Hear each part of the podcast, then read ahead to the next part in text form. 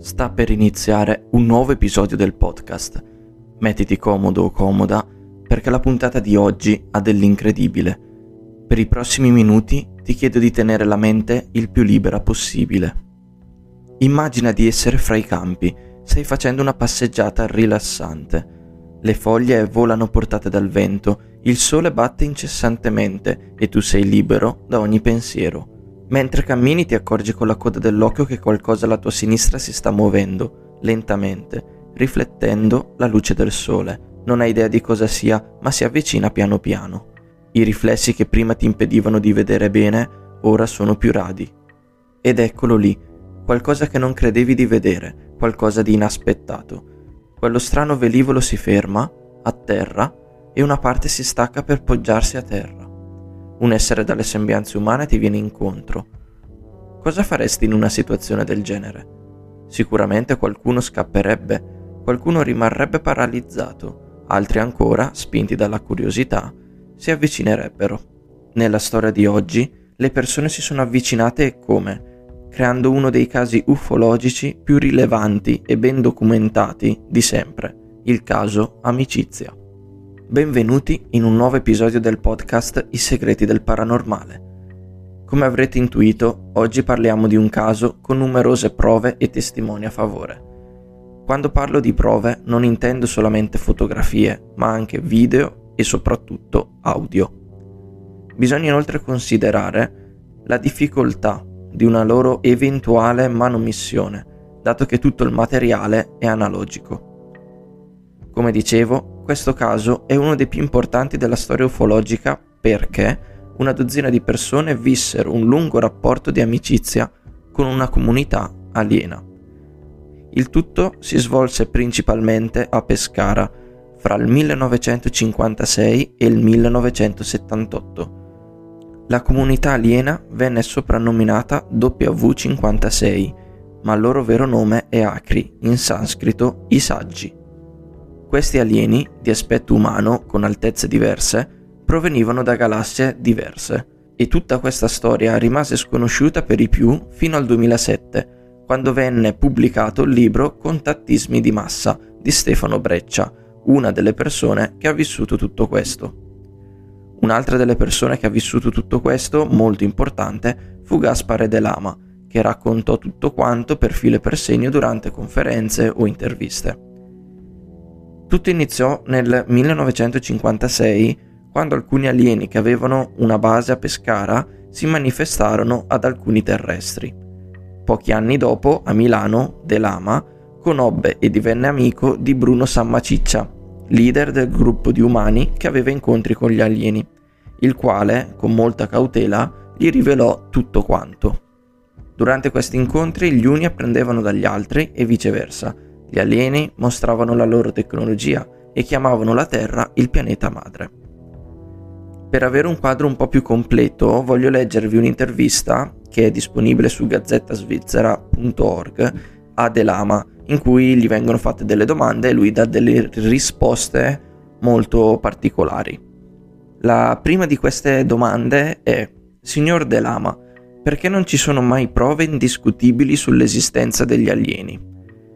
E lui risponde, l'ufologia non è una scienza, anche se la riguarda da vicino, né una fede, quindi è sciocco pretendere impossibili riproduzioni in laboratorio con i nostri poveri mezzi terrestri, così come è sciocco credere senza criterio. Perché il caso amicizia riemerge con forza dopo tanti anni? Cosa c'è sotto? C'è sotto il semplice fatto che i tempi sono un po' più maturi. E questa è una cosa molto ricorrente tra gli avvistamenti UFO e sul perché non venga detto ufficialmente che gli UFO e gli alieni esistono. Una delle motivazioni è che i tempi non sono maturi, che noi come razza non siamo pronti ad accettare che non siamo soli nell'universo fondamentalmente. Se sono più maturi, perché questi amici non si manifestano definitivamente a tutti noi? E lui risponde perché i tempi non sono così maturi da permettere all'intera umanità di sopportare una verità come questa, che è quello che vi dicevo poco fa. Andiamo al 1956. Cosa accadde? accade che alcuni alieni, che abitavano in una base segreta pescara, si manifestarono ad alcuni terrestri e questo è quello che vi ho raccontato. Ho assistito non solo alle loro sorprendenti manifestazioni dovute ad un livello tecnologico per noi impensabile, ma ho appreso anche il loro modo di vivere, pur se loro ripetevano sempre di non essere perfetti. Ai nostri occhi tutte le loro azioni apparivano motivate solo da amore verso l'umanità e la Terra. In sintesi, non viaggiano nel tempo, come certa ridicola scienza terrestre argomentata per negare il fenomeno UFO, ma tra dimensioni. Inutili perciò i messaggi inviati nello spazio dalle nostre potenze con primitivi mezzi che richiedono un tempo infinito per raggiungere le galassie. Gli alieni sanno già tutto di noi. Sono in grado di smaterializzare e spostare se stessi gli oggetti. Prevedono a breve termine e sono telepatici. I W56 conoscevano i nostri pensieri e nel 2007 hanno risposto a una mia domanda. Le loro astronavi sono enormi laboratori che, come vogliono, mostrano o nascondono alla nostra vista.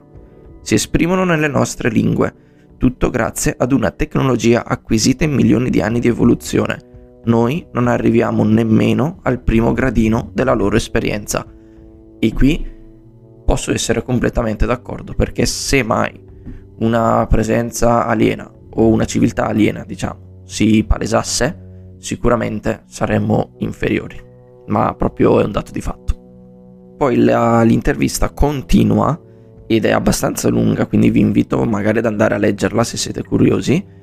Però c'è una domanda che mi ha... Eh, un paio di domande, anzi, che mi hanno incuriosito. Una è questa. Nel 1962 la sua foto, cioè l'intervistatrice si rivolge ad Elama, di un UFO divenne famosa e lui risponde con i W56 erano possibili incontri programmati. Ne realizzammo uno sopra il tetto di casa mia a Milano. Quando il loro velivolo si avvicinò, scattai le foto. Ed è per questo che vi dicevo all'inizio che questo è uno dei casi più documentati di sempre. Perché, stando a quanto dice Delama, questi incontri potevano essere programmati, quindi c'era tutto il tempo di prepararsi, tutto il tempo di avere tutta l'attrezzatura necessaria, che comunque all'epoca non è che fosse come quella dei giorni nostri, però comunque era pur sempre eh, utile al suo scopo. E quindi durante questi incontri si poteva fotografare, fare video di quello che accadeva e quindi documentare tutto quanto. Altra domanda è ma perché voler restare anonimi? Perché allora, ma anche oggi, a parlare ci si rimette. La gente ti prende per megalomane o per matto e in certe professioni la credibilità ti viene tolta, ti minacciano, ti licenziano. Questo, ahimè, è vero. Mm, se c'è qualcuno che ha un'idea fuori dalla massa, diversa da tutto il resto, eh, si tende a emarginarlo dicendo che è un folle perché le sue idee sono strambe, strane, senza senso, infondate.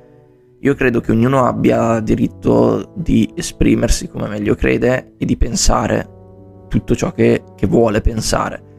Io credo che gli alieni esistano? Sì, sono certo che della loro esistenza, ahimè purtroppo no. Abbiamo solo fatti, prove ogni tanto che sbucano, ma non ne siamo mai certi perché non sappiamo se sono vero o false al 100%. Ovviamente ci sono delle persone che ritengono che questa storia sia tutta una finzione. Ci sono degli articoli recenti, e parlo dell'anno scorso, che smentiscono tutto quanto, altri invece che confermano tutto quanto, quindi anche qui come facciamo a sapere chi mente e chi no. La mia opinione è che fino a quando non vivremo queste avventure, tra virgolette, questa storia rimarrà, ahimè, solo una storia come ho detto più volte, sicuramente non siamo soli e spero che presto qualcuno o qualcosa si metta in contatto senza essere insabbiato, perché è questa la cosa che più mi preoccupa. Se su- dovesse succedere anche in via ufficiali, sicuramente c'è qualcuno che negherebbe che è avvenuto.